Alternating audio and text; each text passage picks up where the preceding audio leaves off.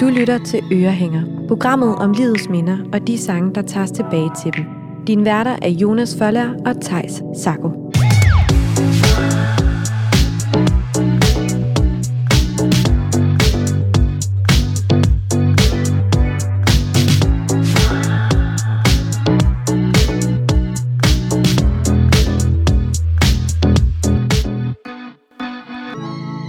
Velkommen til ugens afsnit af Ørehænger, programmet om livets minder og de sange, der tager os tilbage til dem. Og i dag, igen i dag, skal vi byde velkommen til en gæst. Det skal vi nemlig. Dagens gæst røg ud som den første i Vild med Dans i 2008. Men han har om nogen udfoldet hans dansetalent på natklubber rundt i hele verden. Han er kendt som en gudesmuk model, men som de fleste nok ikke ved, så spiller han den ondeste bas i byen. Vi byder velkommen til en af Danmarks mest succesfulde modeller, skuespilleren og musikeren Oliver Bjerghus. Velkommen til, Oliver. Mange tak. Vi er glade for, at du har lyst til at være med. Jamen, uh, tak for uh, invitationen. Vi skal jo dykke ned i, uh, i tre minder her i dagens afsnit. Vi skal starte lidt i din barndom og, og høre om det første bånd, du købte. Ja, det var, det var bånd engang, ja. Ja, præcis. Det, det er noget tid siden. en masse bånd. Og så skal vi, efter det skal vi snakke om, da du ligesom droppede ud af gymnasiet for at jage musikdrømmen. Mm-hmm. Og til sidst høre om din tid som håbefuld ung model, der Ja. tager til New York. Det er korrekt. Og vi skal jo starte med barndommen, Oliver. Ja. Mm. Kan du først lige uh, fortælle os lidt om, hvad var du for, en, for et barn? Øhm, jeg, var en, uh, jeg var en rigtig god dreng. Øh, Og hvad, hvad, er en, hvad er en god dreng? En god dreng, det var sådan, at jeg var, jeg var sgu... Øh, altså, øh, altså, jeg stjal ikke bushammer, det begyndte jeg så. Men det var før, jeg begyndte at stjæle bushammer. Hvad for noget? Altså de der hammer, der hænger i, i bussen, man kan Har jeg smøre aldrig ud. stjålet en bushammer? Nej. Vi er endnu bedre, drenge. øh, det, det, de der røde hammer, der hænger ja. I bussen. Og, og i, da jeg var knægt i, i sådan 6. klasse, der, ikke, når du var en bølle, ikke, det var så der var før min mor mødte Asger Aumund, og så er der efter.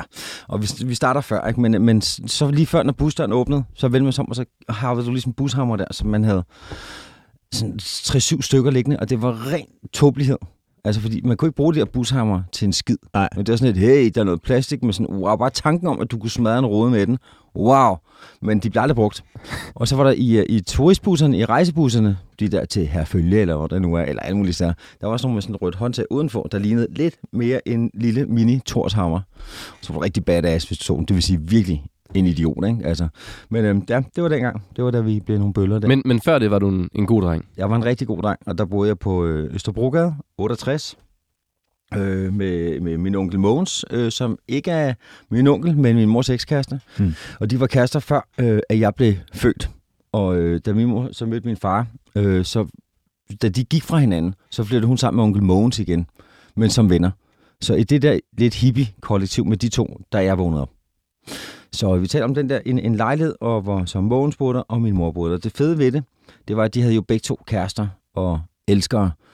Øhm, så, så, så hver gang, at der var et split, så var det ikke min far og min mor, der gik fra hinanden. Det var ikke min verden.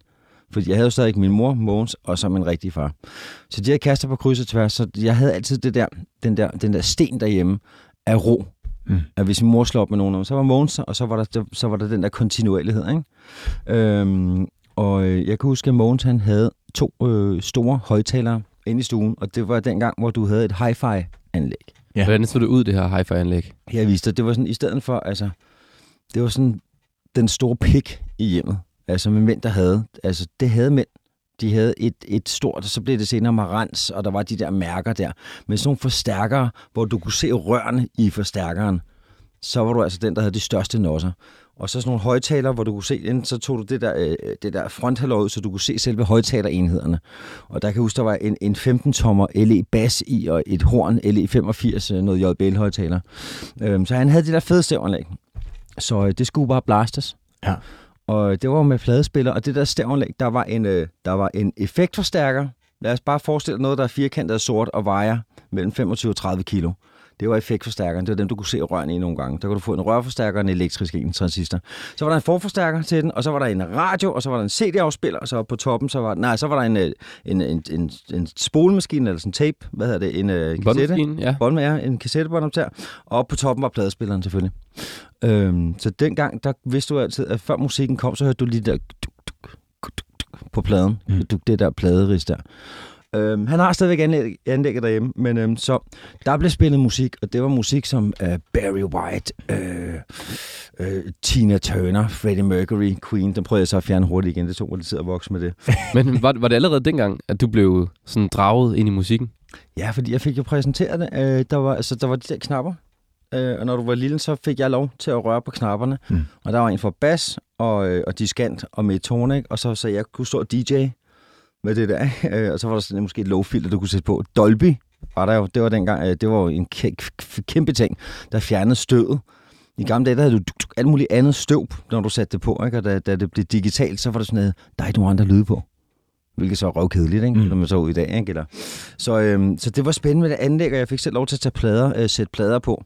Og, øh, og der skulle du holde den ud i siden og sådan noget der. Kan du huske, hvordan han præsenterede en plade for dig? Øh, ja, øh, der, var- der, var, der var to måder øh, at præsentere plader på. Selvfølgelig var der dobbelt LP'er, men øh, de hårde drenge fandt jeg ud af. Nummer et, der var pladen, og så var der et cover, du puttede pladen i, og coveret vendte du så, der hvor du tog pladen ud, det skulle vende øverst. Mm. Så du ikke tog ud, og så røg pladen ned på gulvet. Ikke? Så det der, der hullet skulle være øverst, og det satte du så ind i ydercoveret. Og nogle gange kunne du åbne cover, og så var der jo et helt udtryk, fordi dengang var det sådan lidt mere, at, at musikere, det var også kunst, fordi de skulle lave de der covers, og det var også stylister, og de havde deres egen make artister mm. Det er ikke bare en bum, som går rundt i cowboybukser i dag, eller som har en laptop op på værelsen og sit soveværelse. Altså, det er jo det er en musiker i dag. Det er et soveværelse, de fleste ting bliver lavet på. Jeg har også et lille studie i mit soveværelse. Eller det var en laptop, der står der. Min kæreste synes, det er pisseirriterende. altså, jeg vil hellere have det end et fjernsyn. Øhm, men som jeg altid lige kan sætte mig op, når jeg har en idé, altså, øh, og gøre det. Men hvad, hvad, hvad sagde Mogens så? Kan du huske det? Ja, men Mogens, han, øh, altså, han, var ikke, han var ikke så prætentiøs lige med, med musikken derpå. Øh, øh, min far var det meget. Øh, og han, jeg, jeg, jeg voksede op med klassisk. Øh, simpelthen klassisk øh, Rigoletto øh, og Amadeus Mozart og det der, hvad hedder det, øh, La Boheme og Traviata og alle de der.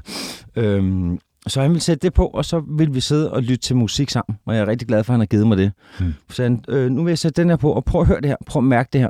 Og når du er lidt mindre, så har du ikke så, er du ikke så, øh, hvad det, øh, så, er du ikke, så har du ikke så mange holdninger til det. Du er mere åben. Så han fortalte sig, prøv at høre, nu forsvinder der over i det her stykke, og det der, det er altid elsket ved klassisk, at det ikke er sådan døn, døn, og så næste stykke, og så næste, nej, der kommer, så kommer der en lille, en, en lille mærkelig fløjte, lille afslører det næste stykke, som bliver spillet meget blidt, og så, ro, så vikler det sig over. Så det er ligesom sådan en vind, eller noget, der ændrer sig mm. langsomt, og det er noget, vi er gået meget væk fra øh, egentlig nu. Det Ikke? bliver meget effektiv musik i dag i hvert fald. Ja, Det altså, jeg synes, det er, jeg synes, det er lige så spændende. Altså, Mm. mm. musik er jo fan fucking, altså, det er jo bare lyde og energier. Det er jo fantastisk. Så, øhm, så, og, så ham ville jeg sidde og lytte musik med. Øhm, han fik en kæreste, øh, Jette hun, og hun begyndte at spille øh, Thompson Twins og Bruce Springsteen meget også. Og der kom jeg ligesom lidt ind i rockens verden. Øh, og begyndte at synes, det var lidt interessant. Men jeg kan bare huske det der med, der var altid store højtalere dengang. Mm. Mm. Og det lød jo fantastisk, hvordan det varmer rummet med sådan. Han har stadig anlægget.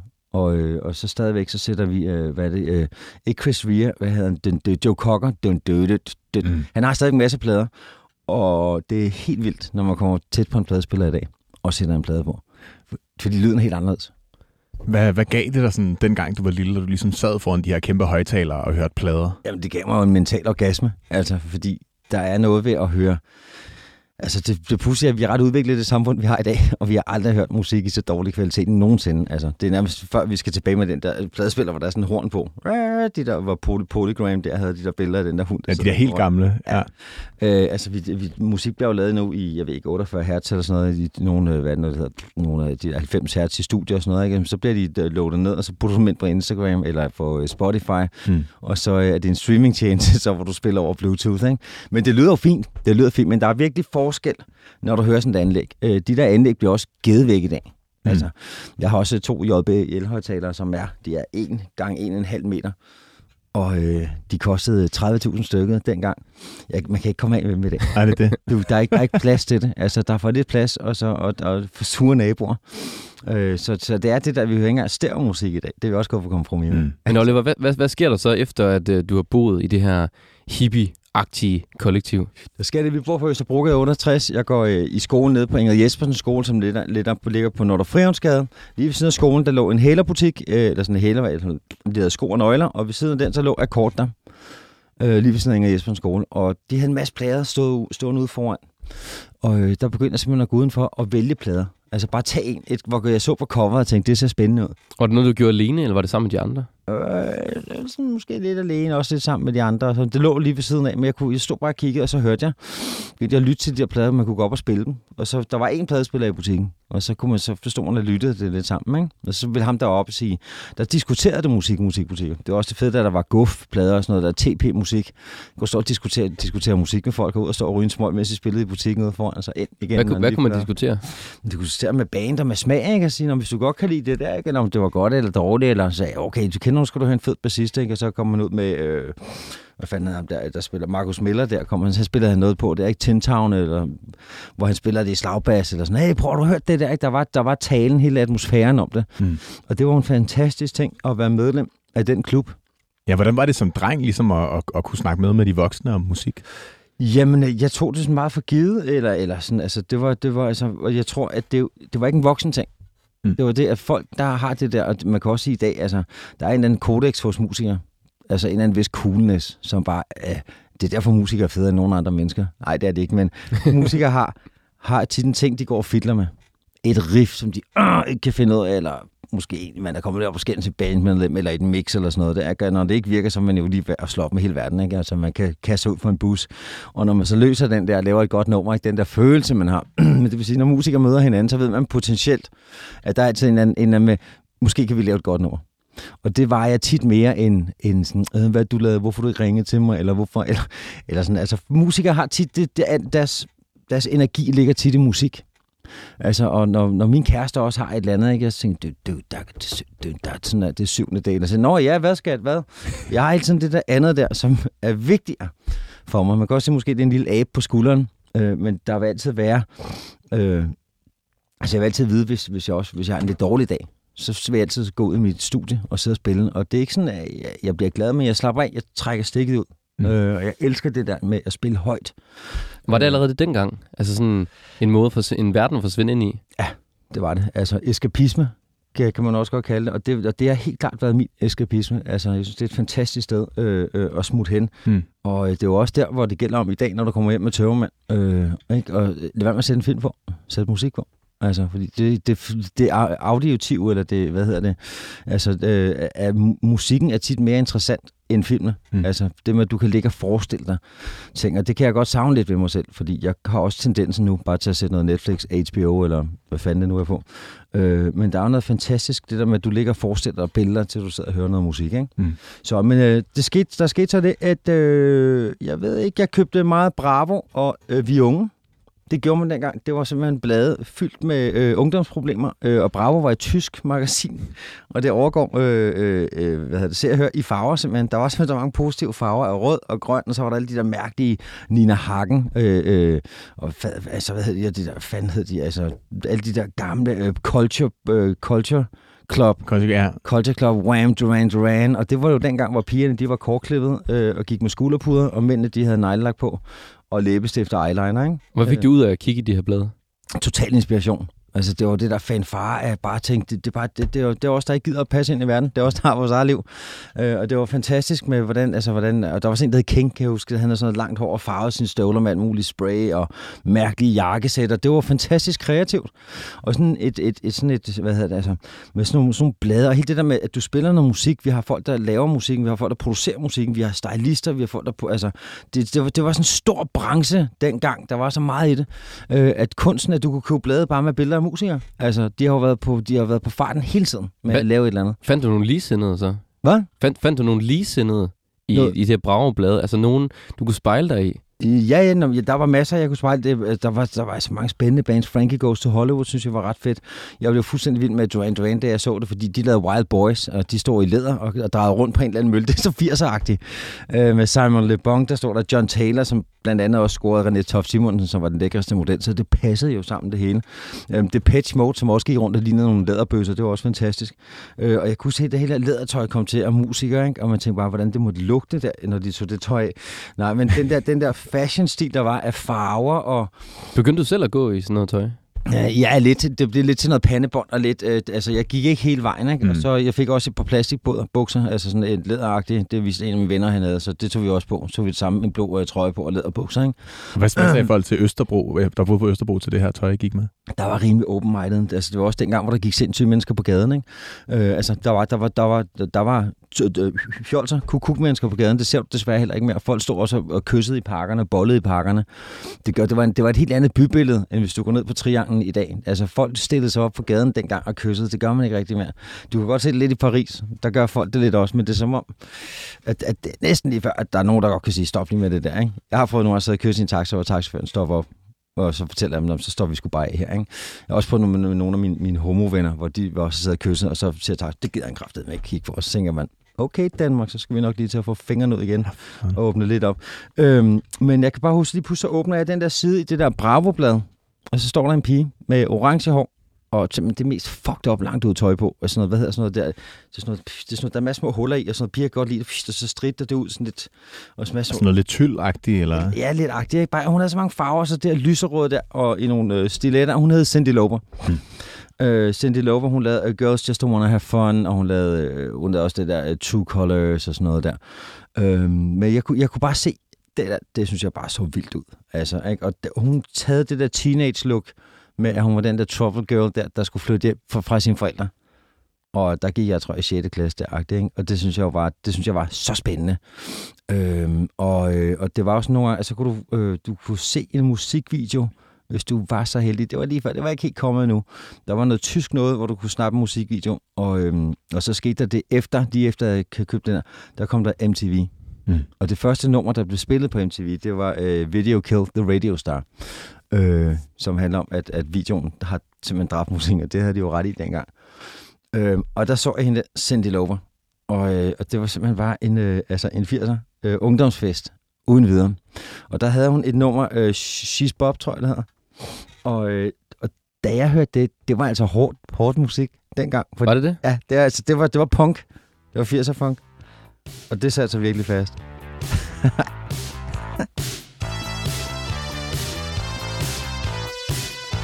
Bare hør de lyde der, de er så fede. Det er helt vildt.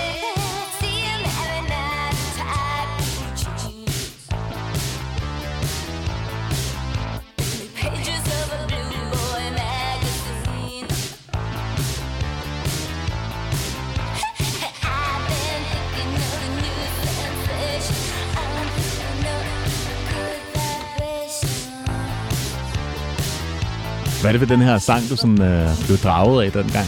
det der, uh, she's bob, she's bob, she's bob, og så omkvædet, omkvædet der kommer den. Der får man øh, det der, det, det er ligesom, der løfter, der falder mellem den der. Øhm, og så laver hun det der, she's bob, she's bob, she's bob. Prøv at gå i 6. klasse og høre det, det var sindssygt fedt. Var der, var der nogle af dine øh, klassekammerater, der også elskede det her? Ja, fordi der var jeg meget fremme i skolen med musik. Der var en anden, der også hørte det. Ja, altså musik, ikke? En, der havde stævnlæg. Og, øh, og jeg kan også huske, at jeg begyndte, at jeg fik, jeg fik det gamle stævnlæg ind i stuen. Det var bare sådan en lille den der.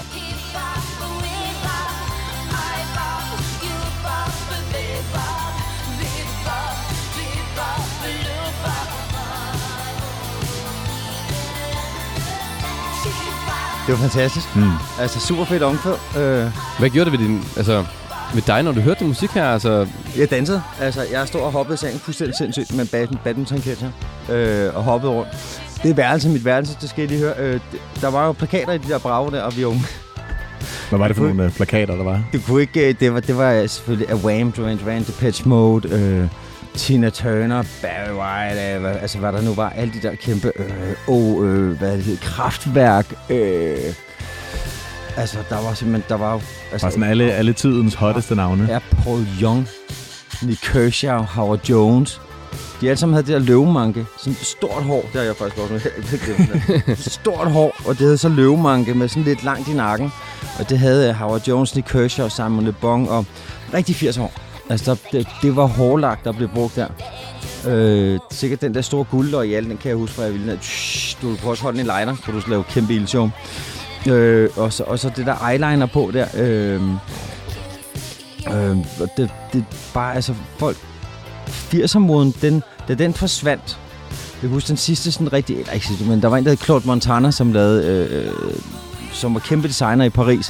Og han var ligesom den sidste, der kørte det der. Det var kajgult, orange, lilla, skulderpuder. Mænd gik med skulderpuder, vat, altså to centimeter højt. Sådan nogle store puder, som man havde store skuldre. Det så simpelthen så sjovt ud. Øhm, Da den mode gik væk, der tænkte jeg, det bliver aldrig, det, det er det værste, det er det værste, det er det værste. Så mange børn af 80'erne, der bare tænkte. Så da der kom rock, Guns N' Roses og sådan noget der, ikke? det var altså, det var cowboybukser, og det var den der Southern attitude, hvor folk egentlig godt kunne tillade sig at være dybt racistiske, men det var, altså, der var ikke det der hashtag MeToo. Øhm, og med pandebånd og sådan noget, og DAD og sådan noget der, det var det ligesom tog lidt over for hele det der glam halløj. Så var det det der 90'er, og så kom hele det Seattle Rock med uh, Alice in Chains, Pearl Jam. Jeg ved faktisk ikke, om Pearl Jam var fra Seattle. Jeg tror, det var fra Vancouver. Øhm, men, øh, øh, og Nirvana og sådan noget, måske ikke, ikke sådan noget, men så kom den der Seattle, som bare var så selvdestruktiv. Mm. Altså, det var sådan noget, vi skal ikke have fucking pandebånd på, og guldarmbånd, og ikke en eller anden stribet sweater fra Freddy Krueger eller sådan noget der, og så bare noget, bare noget hav, ikke? Ikke, ikke, ikke tapping, ikke happing, to solo, guitar solo røg lidt hen. Og det var også et chok for, for alle de der glam rock boys, Van Halen og alt det der, ikke? Oliver, man kan høre, at du virkelig har suget alt det her altså enormt meget til dig, ikke? ja. altså, øh, allerede nu, så tror jeg, at du har nævnt øh, 20 forskellige kunstnere. Ja. Og, altså, blev du fuldstændig opslugt af det? For det lyder det meget som om. Ja, ja. Fuldstændig. Altså, musik er min ting. Mm. Altså, it's my thing. Øh, og det, det, har været, det har været mit frirum. Det har simpelthen været mit frirum. Øh... Lavede, lavede du andet sådan i, i løbet af sådan en dag som barn, end bare sådan at, at tænke? Ja, ja, ja. Altså, ja så, øh, vi tog i fældeparken og spillede bal og øh, og bare løbe rundt i gaderne, som man nu gjorde der, øh, kaste snebold ind og åbne vinduer og vinteren øh, i nakken på folk. Øh, altså, vi var meget ude, og skolen lå rimelig tæt på, hvor jeg boede, og mine kammerater var omkring. Øhm, så var der ikke det, var ikke det, du ikke kunne gøre øhm, på en SCO-cykel. hvordan, var, hvordan var musikken så et frirum? Altså, hvad var det, det var, du, hvad du kunne gøre der, som, som du ikke kunne gøre ellers? Det var sådan lidt, altså, øh, der var, altså, du havde meget radio dengang. Der var radiofamilier, så var der musikfamilier. Og det var igen, når du kom hjem i et hjem, og du kunne stå der, se, der stod et anlæg. Så gik man lige op til ham faren hjemme og spurgte, kan du finde ud af at styre det der? Det kan han godt. Bum, så kommer den der kasse op eller hen. Kan sidde man og bladre lidt og sådan noget der. Så, så hævde du dem op eller satte dem siden af. Alle dem, du skulle til at høre. Så havde du bunken der, og så gik man så i gang. Øhm, og det var... Øh, og det var bare der igen med, at du sætter dig ned, øh, og ikke behøver at overbevise hinanden om så mange ting, og så spiller du musik. Og I virkeligheden, så synes jeg, så ser man ret meget om sig selv, eller mange interessante ting igennem musikken. For mm. mig, hvis du spørger om musik, det er jo, det er jo øh, øh, altså, hvis, det er sådan et sprog, der er presset sammen. Der er meget information i musik. Øh, der er mange udtryksformer og sådan noget der. Det er ret spændende. Jeg kan huske, jeg læste, øh, hvad hedder den, ind i musikken, tror jeg? Nej, ikke den. den nej, Thor Nørre, nej, nej, der er Peter, Peter, Peter Bastian, har Peter Bastian ind i musikken. Den er fucking spændende. Ja. Hvor de fortæller, hvor de er oppe på sådan en inder, der spiller fløjte. Og de kommer lidt for sent. Og han er sådan lidt stresset, når de kommer ind og han skulle være en, den vildeste. Han har var sådan en lille træfløjt med tre huller. Du, du, du, du, i. Og så øh, sætter han den med, sådan som jeg husker det. Øh, og så forklarer han, nu vil jeg spille noget her, bum, bum, bum for jer, og så vil I først blive glade, så vil I blive ked af det, så vil I føle jer forelsket, eller sådan noget. Og det gør han, bum, helt kontant, bum, og de føler sig glade der, og de græder, og hele det der. Og de synes, det er helt sindssygt at spørge, hvordan han kan det. Og han siger, der er ikke noget, det er matematik. Det er de toner, som trigger noget i os. Mm. Og der kan du lave nogle, nogle, øh, nogle du kan lave nogle øh, intervaller, og hvis du laver, nogle, øh, hvis du laver øh, store akkorder, øh, dur, så bliver man ikke glad, og hvis du laver vold, så kan man godt blive ked af det. Så var der, i gamle dage var der noget, der hed tritinus. Jeg tror, det er et, et, er det en septim eller sådan noget der. Det er det, lyder ligesom djævlen, ikke? Det er djævlens interval, og det blev forbudt at spille. Det, det må du simpelthen ikke spille. og der er jo mange teorier med, hvad det er, der sker med musik, og hvad, altså, hvad der er af, af spotdomme og forbandelser. Og hele det Men hvad var det, der fangede dig? Var det det her øh, djævlens interval, eller var det mol, eller var det dur? Eller? Det var de der følelser, at man kunne simpelthen få en håndfuld følelser, den der gennemstrømning af følelser. Øh, og kender ikke det der, hvis man øh, har hørebøffer på, og du sætter bare et eller andet fucking power over på, så så man letter sig op af foretaget. Mm. Jeg brugte det meget, altså, når jeg, når jeg var model og gik på castings, så blankede jeg bare sådan noget teddybears af. Kender det svensk band? Nej, de, de har skiftet fuldstændig stil for hver plade. Det startede med sådan noget Chili Peppers blandet med Pantera. Fuldstændig møje. Den hed uh, Teddybear Stockholm. Så gik de over til sådan mere hard house og sådan noget til pop. Og de, hver plade er fuldstændig anderledes. De er ret spændende. Øh, og der var det som, at jeg kunne, altså, jeg kunne mærke energien bare bruse ud af mine årer, når jeg satte det på. Og det gjorde faktisk, når jeg kom ind til de der casting, så kunne det godt se, enten af ham der øh, øksemorder, eller også øh, så, der, så falder han i hvert fald ikke i søvn i timen. At den der energi, du kan få af det, ikke? og jeg tror simpelthen, du kan lades op, altså ligesom åndelig benzin, tror jeg, musik er. Og vi skal jo til at snakke om øh, det andet minde, som er her, hvor du ligesom dropper ud af gymnasiet for, ja. at jagte musikerdrømmen. Ja, der var ikke noget at gøre. Og det er, jo, det er jo så sådan post, at du begyndte at stjæle øh, hvad det, hammer i, i bussen. Ja, den, der begyndte jeg. Hvordan, øh, hvordan var du som teenager? Jeg var ret fed. Jeg var ret genert. Øh, korvebukser øh, med huller på. Korvestøvler. Sorte korvestøvler. Øh, bukser ned på korvestøvlerne. Stort læderbælte. Stort bæltespænd. T-shirt ned i bukserne.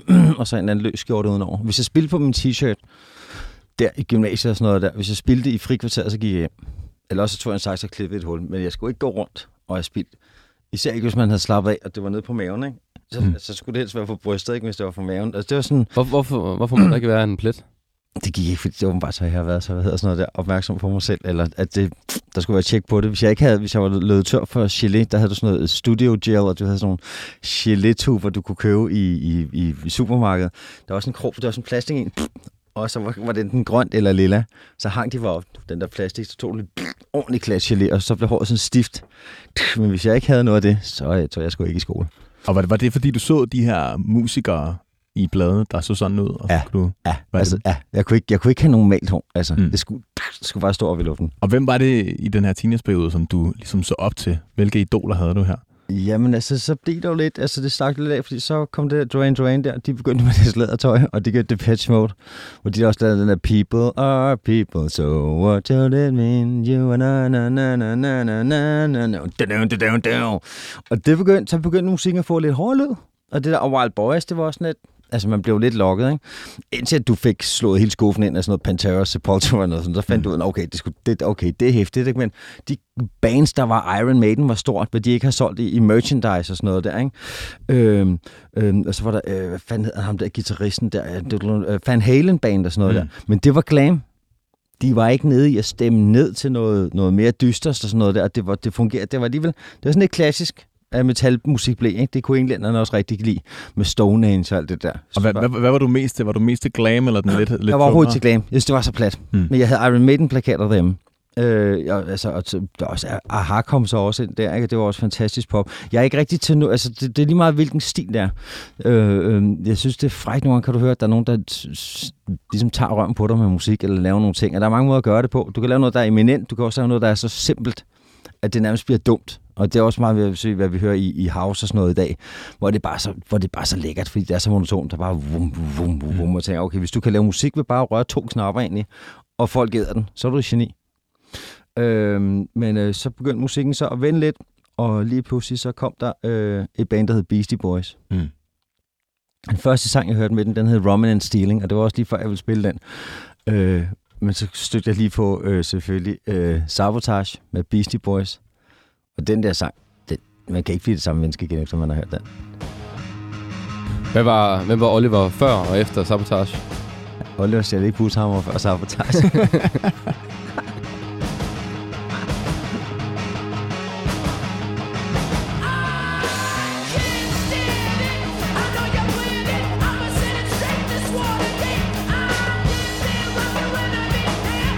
nogensinde hørt de der konkurrencer, hvor man ikke må headbange? Så sidder folk med et kamera og sætter forskellig musik på. Og det er også lige, fordi vi alle tre lige... Og det, ja, vi alle tre sidder og headbanger. Man kan gøre det med drengen en fredag aften, når man sidder Ja. og så sætter man nummer på, så må man ikke headbang. Det er svært til den Der er her altid sang. nogen, der knækker af. Så svært til den her sang. Oliver, du fortalte jo, at du kom ikke i skole, hvis du ikke havde noget gelé til håret. Nej. Hvordan var øh, din gymnasiegang? Jamen, der kan vi lige sige, der fandt jeg Daxwax og Murray's. Så der var også geléen lidt tilbage. Okay, men den, den var skolegang, så hvis du øh, var nødt til at gå hjem, hvis du havde spildt på trøjen, for eksempel. Jamen, altså, jeg, jeg, var, jeg startede på Ingrid i øh, gymnasiet der, øh, og det gjorde fordi, at jeg havde set en, øh, en ret lækker pige. Og så skulle jeg jo lige blive gående, indtil hun gik ud, og så gik jeg så også ud. Fuck det. Øh, og så tog jeg så over på Aarhøj øh, bagefter der, og gik et, et år på Aarhøj, og der kunne jeg ikke rigtig se hjem, for det var i Gentofte. Øh, men der, det var så der, jeg bare klippet et hul i min t-shirt, Mm. hvis jeg så havde spildt på. Ikke? Ja, hvordan, hvordan, var din, øh, hvordan var det at gå i gymnasiet? Det var ret fedt. Øh, jeg kunne ikke, jeg kunne ikke, jeg kunne ikke rigtig, jeg kunne, der var nogle ting, jeg ikke rigtig kunne lære. Der var mange af de ting, der var ret gode at lære, når man gik nu i gymnasiet. Jeg var god til dansk, alt sprog og sådan noget der. Øh, jeg kunne også godt være lidt af en drillebuks og sådan noget. Jeg var ikke en mobber. Altså, hvis der var folk, der blev mobbet, så, øh, så øh, gik jeg altid lige over og fik, fik den lige et andet sted hen eller sådan noget der. Ikke? Eller også har hakket nogle af dem, der mobbede. Jeg, var, jeg led af sådan noget, øh, øh, jeg kunne blive hissig, Ja. da jeg var lille. Og det, jeg har ikke benyttet mig af det i lang tid. Fordi det, det, det gør ikke rigtig noget godt. Men hvis jeg blev slået eller skubbet, så havde jeg sådan nogle blind noget, så kunne jeg ikke huske noget. Og så ville jeg altså nakke de st- større elever, smadre dem fuldstændig. Øhm, og så begyndte jeg så at gå til jiu-jitsu for at få lidt kontrol over det der, fordi sådan var jeg ikke. Øhm, men øh, øh, Hvad var det for nogle ting, du ikke kunne lære i, i Jamen, timerne det var, altså, der, jeg, jeg, latin. Jeg havde bare sådan, hvorfor skal jeg lære det? Mm. Jamen, det skal du, hvis du bliver læge. Og der sagde jeg, nej, læger snakker ikke latin. De lærer nogle udtryk. Og så blev jeg så smidt ud for døren, ikke? Øh, og Gjorde det det meget? Blev smidt ud for døren? Det var, det, jeg, det, det, det var jeg ret god til. Øh, og jeg var, jeg var strid. Jeg var strid. Øh, engelsk var, vi havde en engelsklærer på afhold, der ikke var, øh, der ikke var den mest spændende. Og øh, jeg kan huske, vi havde enkeltbord, der stod ved siden af hinanden på afhold. Og øh, jeg ved ikke hvorfor, men jeg fik simpelthen rejsning på i timerne. Og så snakkede jeg med Torgild om det, mine venner, og sagde, det gør jeg også. det, det, altså, du fik... Øh, Jeg fik, rejsning jern, simpelthen? jeg fik simpelthen rejsning. Og jeg tror, det er fordi, at jeg sad og var væk i tankerne, og så sagde Torgild, det gør jeg også altid i de der timer der.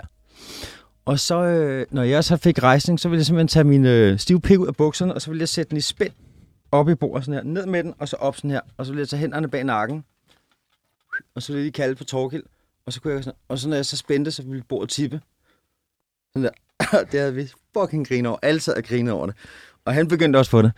Så når han, og når, han- når vi sad sådan her, så, øh, så, øh, så havde man altså sat øh, sin stive pik i bordet. Det var sådan, at drengene begyndte at sidde sådan i klassen, så kunne vi sidde og rykke med bordene. Og øh, det fandt vi enormt, øh, det synes vi var enormt underholdende. Indtil en dag, der var helt stille, og jeg var sad sådan her, og så lige stod min engelsklærer og kiggede ned. Så der røg jeg så også ned på kontoret. Men det var sådan, hvad, at hvad, hvad var forklaringen, du kom ned på kontoret? vores rektor var ret cool. Mm. Øh, og jeg sagde, at vi havde diskuteret det lidt nogle gange, men vi var et par drenge, der fik rejsning i timerne, og vi tænkte, at det var fordi, det var så sindssygt kedeligt. Og så havde det ligesom taget over. Og det synes rektor heldigvis var ret sjovt. og der var ikke noget ondt i det. Det var også, altså jeg var også sige, det var, det var andre tider dengang. Altså folk Mhm. bollede i fældeparken, når du kom over. Folk lå bollet inde i busken. Øh, der var mange flere mænd, der kyssede par. Øh, altså, der var, det, var, det var noget mere liberalt. Øh, mange nøgenstrande. Folk tog tit tøj af på stranden, øh, hvilket var normalt. Og det gjorde man egentlig også selv. Altså, vi tit tog ned på de der lidt nøgenstrande. Øh, folk der også nøgne i fældeparken og sådan noget der. Og sådan var det bare lidt. Altså for dig var det ikke så unormalt at have, have dilleren i spænd mellem bordet? Ej, nej, du sindssygt. Nej, nej, vi var meget nøgne, altså, og vi legede altid kammeraterne. Så, fordi vi var jo lidt, vi var nogle gode drenge, vi gik på privatskole. Øh, så vi lavede tit, øh, altså vi var, vi var, øh, altså vi havde, vi havde, vi havde et godt liv, ikke? Vi var heldige på den måde, vi var privilegeret. Mm. Øh, og det vidste vi godt, at vi var. Vi var også nogle rødder, altså vi tog også ud på staden og røg skæve og sådan noget der. Så vi havde en ret bred vifte, også tolerance, og det der humor, det, det, det var altså højt, og det, vil jeg, det ser jeg som et privilegie. Altså det, det er det, jeg helst vil give mine børn. Mm. At de har altid have overskud til at gå ud og have det sjovt. Altså, det, det synes jeg skulle er det vigtigste. Og, øh, og det var det der med, at øh, papir, saks, sten, en skulle smide tøjet, og så løb hele skolen igennem nøgen. Og det var også bare sådan noget, nej, nej, nej, nej, nej, nej, nej. Ikke? Og man vidste bare, så længe det ikke bliver mig, så er det fucking grinerne. Ikke? Og hvis du er seks drenge, ikke? så er det sikkert ved 6. gang. Så den der klub der, det var, altså, der var, vi kunne ikke, altså, det, så skulle man tage en tur igennem kantinen. Og det var Nøgen simpelthen. nøgen, og det var så sjovt, og det var så pinligt, altså. Det var så pinligt, når det var en, ikke? Og så, så gjorde man det jo. Men Oliver, ville du så selv at gå ud af gymnasiet? Ja, jeg valgte selv at gå i gymnasiet. Jeg gik på Aarhøj der øh, øh, i et år, ikke, til halvanden G, som jeg kalder det. Øh, og så var det, at, at det der musik, øh, vi begyndte, vi havde et skoleband, øh, hvor vi spillede øh, Hvad hed det? fuldstændig vilde. Flagaf. Flagaf? Flagaf. Hvad var det for noget musik? Jamen, altså, det var sådan noget øh, metalfunk-agtigt. Vi var vilde med Faith No More og, og, og Chili Peppers. Og det er også mega strengt. Jeg har dårligt, at der ikke bliver spillet Faith No More, Chili Peppers eller Soundgarden her. Men det var simpelthen Beastie Boys, de får med Sabotage, for jeg synes, det der nummer er så fedt. Altså, videoen til det er også fed. Alle de gange, hvis I hører det live, jeg tror, David Letterman og sådan noget der, de spiller det sindssygt live også. Altså, og det er jo bassen, der kører der. Du, Mm. mm. du, der, du, du, det. Var det den bass, du blev inspireret af til at spille i bandet her? Ja, altså, altså, det er en Fender-bass, som bare twanker godt op der og kører noget tostreng med en dronetone i baggrunden, øh, og lidt distortion, lidt fos på, eller sådan noget der. Og den der basslyd, altså, jeg kan huske, det er helt den der lyd, der er på, på de, deres første skiver. Jeg kan ikke huske, jeg tror ikke, det er Rick Rubin, er det måske Rick Rubin, der vandt? Han, pro, han lavede jo pop, Public Enemy også, og sådan noget der, Mm. ikke? Og Chili Peppers lavede han også øh, den der øh, Blood Sugar Sex Magic. Ja, Han- produceren. Ja, ja psyko fucking producer. Jeg tror også, det er ham, der lavede der. Og vi kunne ikke få den sound. Vi øh, købte en... Først så havde vi bare båndoptager. Altså, at gå og høre musik dengang, der skulle du have en Walkman. Og der kunne du måske få en fra din mormor eller sådan men det var sådan om at finde en Walkman, og så kom der Sony Sports Walkman, som var vandtætte. Wow. Og det var altså sådan en, hvor du kunne sætte kassettebånd i. Så når du skulle gå og høre det, så så havde du et mixtape, Og der kunne du købe sådan nogle billige øh, stævanlæg i brusen og sådan noget. Ikke? Det var Samsung eller sådan noget, nogle af de første. Altså rigtig lort, men der var to kassettebåndoptager. Så du kunne tage et, og så optage over på det andet. Og så lave sin egen bånd ved det. Lave sin egen bånd, så ja. det havde du, fordi ellers skulle du altså, skulle, hvis du skulle have fire bånd på dig, altså det, det, det var, det var Mm. noget med space, så skulle du have en rygsæk til alt det der. Øhm, så, så det var det med at få så en Walkman og høre det der musik. Øh, Og du droppede så ud af gymnasiet for at blive rockstjerne. Ikke? Og jeg kan huske, vi, vi købte også vi købte en, en firespors, eller sådan en, en firespors båndoptager. Mm. En Tascam for at optage. Så kunne du optage på et spor, og så kunne du dele det ud til den næste, og næste, og næste, og sådan få dem ned. Og det lyder helvede til, når vi lavede de her demobånd der. Og der kan jeg bare huske, at vi hørte det, der tænkte, hvordan gør man det? Mm. Øh, og det skulle der altså bruges tid på. Så Og- jeg hoppede ud af skolen. Var det jer alle sammen, der droppede ud, eller var det kun... Der var mig og trommeslageren, Ja. og gitarristen og sangeren, de gik i 3.G der, så de tog lige deres øh, eksamen færdig. Og hvordan var hverdagen så for jer, der var droppet ud? Oh, det var noget andet. Hvad lavede I? Det var noget... Ballade vi. Ballade vi. øh, det var noget andet. Øh, altså, det gik lige efter bogen. Der blev røget godt med tjal. Øh, og så øh, stjålet om bushammer. Masser af øvelokale og sådan noget der. Øh, øh, og så prøvede vi simpelthen at lave de her ting, men der var, øh, det var meget, meget hårdt at gå ud af gymnasiet, fordi lige pludselig, det fedt, vi kan gå i gymnasiet, og derfor er det fedt, hvis unger bliver ved med at gå der. Det er fordi, du har dit sociale netværk der. Og fuck skolen, men det der med, at du har nogle venner, du skal møde, øh, man spiller lidt smart over for hende der, og så er der Jesper, han lige får en ny jakke, eller et eller andet. Helt det der, det der med, at du vågner op og, og, og bliver stimuleret, det er det vigtigste i hele livet. Mm. Og det fandt jeg ud af på den hårde måde der, det skridt, jeg havde taget der, tænkte jeg, okay, musiker, mand, det er et fucking ensomt liv, et eller andet sted, fordi når du så står og spiller koncert, og der er alt det der tissekoner, du hey, og det fucking kører, og no shit. Der er ikke noget så fedt som at se nogen, der står på en scene. Altså, det er jo de lækreste piger, der, kan stå, der står på en scene og spiller musik. Du vil jo have dem. Ikke? Sådan er det. Når du står på scenen, så vil folk fucking have dig. Dit problem som musiker er bare, at du skal bage med hjem. Når du så kommer tilbage, så er alle skrevet. Altså, så det er din fest. Og når det så ikke er fest mere, så går du ned i en kælder og sidder og skriver musik i tung cigaretrøg, eller hvad det nu er. Altså, så det er et ensomt liv, og det kræver meget tid. Og det var det, jeg fandt ud af. Jeg troede jo egentlig bare, at musik det var oppe på en scene og stå i Bravo i masser af kulørt tøj. Men det er faktisk mange ene timer, sidde og skrive, spille, akustisk Og guitar. hvad gjorde det så ved din musikerdrøm, da du ligesom opdagede det her af den anden side af medaljen? Så gik jeg i krig. Så gik jeg virkelig i krig med det. Øh, Jeg begyndte at gå på musikskole. Jeg gik på Nødeknækkeren øh, på Østerfejl Marksgade, øh, den rytmiske aftenskole inde på Vesterbrogade. Og så tog jeg på Vi Rytmisk Højskole der, hvilket var fantastisk. Jeg elskede det. Altså, så jeg begyndte med en masse musikuddannelse. Det pussy er, at jeg har aldrig spillet så lidt musik, som da jeg har taget musikuddannelse. Mm. Hvorfor det? Hvad skete der så? Det var så kedeligt. Det var så kedeligt, men det er godt at kunne. Var det, var det teorien, der var kedelig, eller hvad var det? kedeligt. Altså, i dag der er det sådan lidt, altså, det, det er jo ligesom bare, altså, det er bare, det er bare musikkens sprog. Ikke? Hvis, du, hvis du vildt godt kan lide folk, der skriver eller sådan noget der, så er det meget fedt at kunne læse. Det er ikke så nødvendigt i dag, altså, fordi du har, der kan du bare gå ind på YouTube, du kan se, hvordan du spiller alt musik, altså du kan se alt på YouTube, så det er jo en anden, det er en anden tid, som egentlig er ret smart. Men Oliver, jeg tænker også, var der på et tidspunkt, hvor det ligesom gik op for dig, at den her musikdrøm, den, den var svær? Kan du, Ja. huske, kan du huske det tidspunkt? Ja. Øhm, jeg tror, det var lidt... Øh, altså, jeg, tog, jeg rejste jo til New York. Øh, jeg rejste derfra, da jeg var, jeg tror, øh, 19 eller sådan noget der. Ikke? Så tog jeg til, til Paris og London og så, og så New York. Øh, Og hvad, hvad lavede du der? jamen, modelarbejde. Hvordan, hvordan, og ja, Jeg, altså, har altid, jeg har altid en bas med. Ja. Mm. Altid en bas med. Øhm, og i New York, der var der mange ting, der hedder open mics. Øh, og der går du gå ned, og så, med nogle, og så sk- sk- skriver du dig på. Og så har du måske 10 minutter et kvarter på scenen. For at lave de sindssyge ting. Jeg kan huske, der var en pige, der kom op og sagde, at hun var kunstner. Hun ville gerne male maleri, og hun havde menstruation. Og så satte hun sådan, og så squattede hun, og så malede hun et fucking fedt maleri med sit, sit fucking menstruationsblod. altså, der var sådan nogle ting, der skete der. Det var, det var spændende. Det var i øh, 98, tror jeg, i New York. Det, Mm. Der skete mange ting der. Og der mødte jeg også en masse musikere. Jeg lavede faktisk jeg lavede, øh, to tracks med Wu-Tang Clan der, øh, oppe i deres studie. Så der kom jeg til at spille med lidt øh, forskellige musikere og sådan noget der. Der kunne jeg godt mærke, at, øh, at det kunne man godt, men det var faktisk, øh, altså det var ikke så prætentiøst, men jeg røg tit på mange gigs, fordi jeg gik rundt med en bas. Mm. Og stadigvæk der, det var old school. Så kom folk over og sagde, har, er det en bas, der er på ryggen? Ja, godt, her der ikke kan sætte bånd. Kom derned i aften, øh, og så kan du sidde ind på jobbet, ikke? Og så vil jeg spørge sådan, skal vi øve? Og sådan, nej, du har lige fået et bånd. Så vil vi sætte sig hjem og øve det, ikke? Og så i New York, der var der en anden mentalitet for det, at du øvede ikke. Du gik bare ind, og så fik du et bånd, eller, det- og i gamle dage, der ville du få et papir med noder på, simpelthen, så derfor er det genialt. Øh, og så ville jeg gå ned og spille, og så fik du 25 dollar øh, for at sidde ind på et job, hvis du gjorde det godt, ikke? Øh, og der, der kunne jeg se, der var drømmen. Der tænkte jeg, okay, men det, det kan man godt. Øh, for der, fandt jeg, der er ikke så meget med bands og sådan noget der. Det er sådan, om så kan du, og så bliver du bare hyret rundt. Så da jeg tog til Danmark fra New York, der lukkede den sig. Altså tænkte jeg, Mm. for nu, nu handler det for mig om at sidde i et lille lokale med en låst dør, hvor nogen ikke kan komme og give mig et fucking chok klokken 3 om natten, og jeg sidder med hørebøffer på, helt i min egen verden og sidder og spiller. Så det er sådan en, det er en ting, jeg gør for mig selv. Øh, men jeg gad vildt godt, altså jeg gad vildt godt at stå. Jeg gad godt med, spille på en masse små snuskede bar. Det synes jeg er ret fedt. Hvor, øh, hvor var du henne i dit liv på det her tidspunkt, hvor du tager til New York? Øh, jeg var, øh, jeg havde lavet lidt modelarbejde. Jeg var stadig ret ung. Øh, Hvordan startede det med modelkarrieren? Det startede faktisk, at der var noget i 96, hvor der noget, der hed Kulturfærgen, øh, som holdt nede ved en anden havn, og det, der lavede de så kulturhus, og der var nogle forskellige designere, der skulle lave nogle modeshows der, blandt andet Claus Samsø, kan jeg huske, og også nogle, jeg tror, det er det eneste mærker, der har overlevet. Øhm, og der var det øh, Marianne, hed hun, og hendes veninde, øh, hive mig ind, øh, fordi de havde en jakke, og de ville gerne have, at jeg skulle gå med den til det der show. Og det var sådan lidt, nå, og så skulle de lave nogle billeder med den og sådan noget der, og der var jeg 16 dengang. Hende der Marianne kom så sammen med Ulf Scott, som var en af Danmarks fucking kickrøv, fedeste tromslærer. Han har også spillet med LOC. Langt hår. Dygtig, dygtig, dygtig type. Felix Evert, også nævnesværdig. Mm.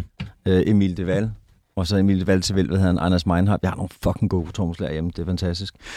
Nå, øh, og der, han var metal-tromslærer, ham der, Ulf, øh, Ulf Scott, og han underviste også øh, på nødknækkeren der. Mm. Han underviste også min ven, og han var bare fantastisk. Det var virkelig spændende, så der kunne jeg også godt se, altså det, det var eventligt for mig, det var det største. Musikken var en del Ja, det var en del hele af det. Men, men alligevel, så, så fik du modeljobs herefter? Det var bare penge. Ja, det var penge, og så jeg var gået ud af skolen, øh, og der kunne jeg godt se, at, øh, at øh, jeg røg tjalle, og jeg var ude på staden, og jeg gik rundt med min bas, og det var godt, men øh, jeg- var alene, og jeg tænkte, det er lidt hurtigt, og det er en ret hæftig skæbne at tage sig der. Mm. det, det var isoleret, og det der med at sidde og spille, og, og, øh, og det der med, at, at jeg, kunne ikke, jeg kunne ikke finde, øh, jeg kunne ikke rigtig, øh, altså det der med, når jeg var ude på staden og sådan noget, så var der et helt miljø for det. Og det der med at ryge og, og eskapisme igen, passer mig ret godt der. Men det er jo også, at du ikke sætter dit aftryk. Du er ikke noget at købe morgenbrød. Du får ikke hele dagen med. Og det gør, at du får et hul i dig selv. Mm. Der er et eller andet, der gør ondt, når du ikke ser mennesker. Og så begynder du at tænke, hvad hvis, hvad hvis? Og hvis du ikke rigtig får skåret nogle damer, eller der ikke er nogen piger, der smiler til dig, eller du ikke får smil for nogle mennesker, så bliver man sådan lidt... Øh, så ved du godt, der er et eller andet. Øh, så, det er også typisk den der musikerdrøm, at du, det hele er bare, det hele er bare så idealistisk. Det hele er heroppe. Altså, og når du så spiller ude i de her koncerter, så får du det hele. Og hvad, hvad fik du så af modeltingen her? Jamen, så, øh, så begyndte der at komme lidt, så tog jeg til Paris der, og så lavede jeg noget, begyndte jeg at lave nogle modeshows med nogle forskellige, øh, øh, noget Paul Smith og sådan noget der. Begyndte, mm. Der mødte jeg også øh, mange rock, Brian Ferry og sådan nogle, jeg sad og begyndte at hænge, eller ikke hænge med, men sådan mødte og sad og talte lidt med og sådan noget der. Og jeg lavede en musikvideo for Sheryl Crow, Every Day is a Winding Road. Der er en eller anden idiot, som kommer op af Central Park øh, med åbne øjne i det der vand der. Det var altså mig, der var dernede. Så hende fik jeg også hængt lidt med. Øhm, og der begyndte jeg at komme lidt ind i den der, øh, hele den der øh, verden der og sådan noget. Og, og jeg kunne godt lide den verden. Hvordan var den verden? Jamen, det var mega kreativ. Ikke? Og det der, du kommer op, du, møder, du er op på et hold, ikke? Øh, og så finder du hurtigt ud som model. Altså, det er jo ikke, altså, du, du er den, der kan være i den branche i 20 år, uden at blive klogere. Altså, fotografassistenterne, alle vil vokse med arbejdet. Men kunne det godt være svært at være i det, som nogen måske ville synes var en falsk verden? Jo, men jeg var jo i den verden. Altså, Mm. mm. Og så kunne jeg godt se, når jeg så kom ud af den der verden der, der mine venner hævde mig også til side på et tidspunkt, og sagde, at jeg var skulle lige blevet lidt for smart. Altså, jeg stolede lige lidt for meget på mig selv og sådan noget. Hvordan det? Jeg tjente gode penge, øh, og øh, jeg kan bare, jeg kan bare huske, det var sådan en, det var sådan noget, øh, der var lige kommet en af de første sticks and sushis i, øh, i Danmark, og det, det havde jeg jo spist lidt af i New York. Så jeg kom hjem, så inviterede alle mine venner på Steaks sushi, og så, øh, og så købte vi øh, de der bajer der, og så, laver, du- så lægger du spisepindene oven på ølglasset, og så sætter du de glas sake, og så sætter du sake i bomber, og så banker du i bordet, blub, så ryger sake ned i din bajer, og så bæller du den. Og det er en sake bomber, og det, det, det, det, synes de åbenbart ikke. Det synes de var for meget. De synes, at øh, altså, jeg sad der og svinede øl det hele. Og, så, så, en af mine venner, han tog hjem og sagde, jeg gider ikke kigge på det, det var dumt. Og sagde, gå hjem til din mor, mand, og sidde og tud med de fucking hasserunge der. Kom så op ind i kampen og sådan noget. Og vi kom jo lidt fra et andet miljø, øh, det Mm. der med lidt mere staden og lidt mere humble. Der var mange af os, der havde, mine venner, der havde udviklet sig til lidt for meget hasser, og sad med lille sjal og spillede backgammon og sådan noget der. Ikke? Og det gælder også om at lave andre ting. Ja, hvis, kan, vi, kan vi måske sådan tage, tage tilbage til sådan der, hvor du bor i New York? Kan du måske tage sådan igennem en dag, som Ja. Oliver Bjerrehus, du Ja. bor i New York? Ja, det kan jeg da love dig. Øh, en af de fedeste dage, det var da øh, jeg fik en lejlighed på 28. gade og Lexington Avenue. Ja, hvis vi starter om morgenen, ja. Ja, 28. gade Lexington. Øh, lige det område er lavt i New York. Hmm. Øh, det hedder Curry Hill. Det hedder Murray Hill, men det er Curry Hill, fordi lige den der blok der, øh, den, er, den er indisk. Så vi havde noget, der hed uh, Curry in a Hurry. Det bedste fucking indersted i hele verden. Og så, øh, så jeg vil stoppe om morgenen, og så vil jeg gå ned i Delien øh, på barter. Øh, det kunne man så godt lide der. Så vil jeg, Hvad klok vil du gå derned? Hvad? Hvad klok? Hvad klok? Ja. Jeg, jeg vågnede ret tidligt, da jeg boede i New York, Ja. fordi jeg, der var, jeg havde så mange ting, jeg skulle. Ja. Jeg synes, det var så spændende. Altså, det er, altså New York, der er farver overalt. Det er en fantastisk by, og det er varmt. Altså, altså gå rundt i december måned og sige ikke Happy Christmas øh, i t-shirt. Øh, Og bare tæer, eller hvad? og bare til også. ikke? Ej, nok ikke lige om vinteren. Det er ikke, men Mm. der kommer nogle vinde deroppe, ned gennem de avenues der. Hvis du finder et solspot, så er der altid varmt. Øhm, så jeg vil stoppe, og så vil jeg gå ned til, øh, der, var- der var sådan nogle super øh, healthy pleasures og sådan noget der, sådan noget øh, organic noget, og det er bare fuck med surdejsbrød og hele det der. Og, øh, så vil jeg gå ned og købe en briost og lidt øh, sur, surdejsbrød og lidt øh, øh, springløg. Øh, går op og så presse noget frisk appelsinjuice, og nogle gange, så, det er sådan, jeg fandt ud af, øh, jeg havde en lejlighed, hvor der var et øh, kæmpestort vindue, hvad der svarer til sådan 5 meter vindue ud til gaden, øh, øh, murstensmur, og så var der sgu en pejs i stuen, øh, som egentlig var nedlagt, men den virkede. Bare en lille, et lille hul, så vi havde ikke, vi havde ikke noget fjernsyn der. Og det var sindssygt fedt, at du ikke har noget fjernsyn i et land, hvor du har 280 kanaler. Ikke? Altså, så øh, vi havde et, hvor vi spillede Playstation på. Øh, og så ville jeg sætte mig op på taget, fordi det var en fjerde etages lejlighed. Øh, og så er der brandtrapper op på taget, og jeg havde toplejligheden. Og så ville vi gå op ad brandtrappen, og der havde vi lavet en lille stue op på taget med sofabord og et lille bord, og så havde vi en, lige sådan en, en boomblaster, vi kunne tage op. Så der ville vi tit starte morgenerne. Øh, og så øh, vil man øh, måske tage en tur i Central Park, som ligger uptown, øh, hvor, der, hvor der er øh, der sker rigtig mange ting. Blandt andet, du kunne lave sådan noget rulleskøjte noget. Hmm. Tage rulleskøjter på, og så kørte du sådan noget disco dance fra rulleskøjter. øh, tage lige op og vågne lidt der. Måske tage i Crunch Gym, øh, lige for at få varmet lidt op. Og så vil jeg tage hul på mine castings. Øh, tage ud og lave castings. Øh, stod tit med øh, hvad, Tom Ford, eller nogle af de her store mærker. Der, og der ved du en eller anden dag, du kan sgu godt gå hjem en halv million rigere, hvis du er heldig. Mm. Hver morgen ved du, når du står op. Det kan jo godt være, at jeg tjener en halv million. Og var det, var det en form for motivation i den her periode? Ah, penge er lækkert, ikke? Mm. Uanset når man ikke har dem. Øhm, og det- var lækkert, øh, og det var fedt, det var spændende, øh, og, og jeg mødte mange typer på gaderne, for jeg altid gik rundt med min bas og sådan noget, så der skete meget, der var mange jobs, og det var, det var en by, hvor der sker enormt meget i et, i et stort land. Så når du kommer til Amerika, så er der mange af dine yndlingsinstrumenter. Der er mange, altså du ser mange kendte mennesker, øh, og så finder man tit ud af det der med, det der med at, at, at, at skulle have et lækkert hjem og hele det der. Det er mere, det er mere dit flow. Du er ikke så meget i din lejlighed, men det er mere det der med, at, at, at det virker godt. Det er billigere at spise ude. Næsten, altså, det er næsten bedre betalt sig at spise ude, hvis du gør det fornuftigt, end at lave mad derhjemme. Så hele byen er meget til, at folk er ude og møde hinanden hele tiden. Mm. Øh, og den, den drive var jeg helt vild med. Hvad skete der så efter castings? Ja, så efter castings, øh, jamen så, øh, jeg kendte jo en masse modelfyre fra rundt omkring i verden, øh, og, og, og jeg havde blandt andet en ven, jeg lige snakkede med, Bert Hill, en norsk fyr også, øh, og øh, Alex Manning, og jeg havde, jeg havde en masse fede venner, og vi ville altid mødes, bare drengene, og rigtig drengerøv. Øh, og så nok lige ud og få en lille en, eller spise noget sushi og sådan noget der, og så ud og, og lige drikke en aftendrink, og der gik vi tit ud til klokken 10 eller 2 om natten, ikke? og så, så hjem der. Og var det alle ugens dage, I gjorde det? Ja, altså vi gik altid liv og fik en aften en der, øh, og bare lige mødtes, så det var et, mega socialt liv. Øh, hvilket, ja, hvilket var rigtig skønt. Øh, min agent, øh, øh Chris Forberg, som, øh, som der var modelbyrået, så nogle så gik vi op og lå som om vi lige skulle tjekke noget, bare for at se på checks op på modelbureauet. Så sad vi der, så ville vi lige ryge en joint der bare sad der, sumpe, og bare se de lækreste fucking Kate Moss, Chris Turlington, så jeg gik på alle de her tøser der.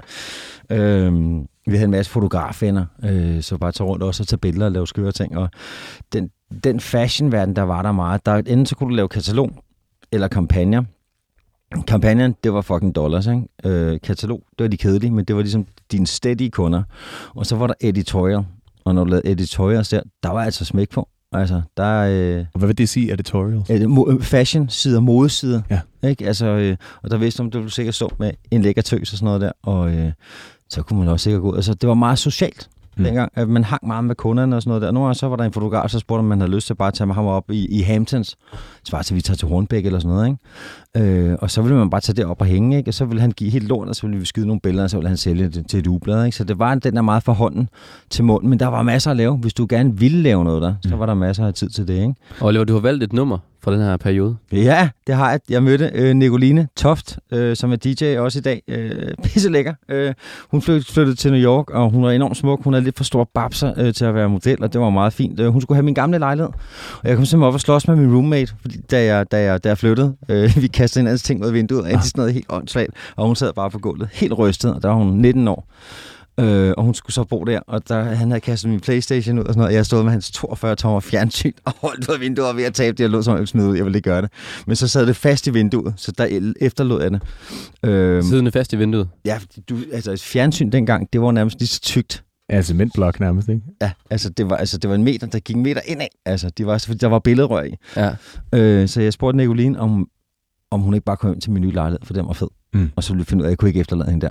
Og det var det klogeste fucking move, jeg nogensinde har gjort. Så jeg boede med hende og min gamle skolekammerat Jonas Trampe i en rigtig, rigtig fed brick apartment. Mm. Og Nicoline, hun, øh, hun var DJ, og hun, fik, hun var pisse lækker, og hun fik altid luret de fedeste tracks for alle de fedeste DJ's på bånd. Så også, vi skulle hjem og høre, hvad hun havde skaffet.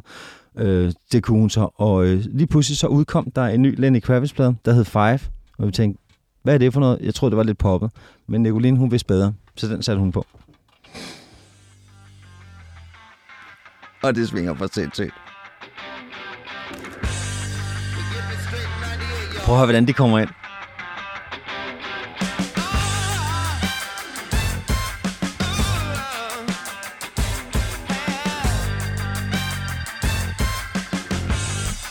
Hvordan har du det i kroppen lige nu, når du hører den her? Så spiller luftbas. ja, så spiller luftbas. Altså, man kan jo ikke lade med at rykke.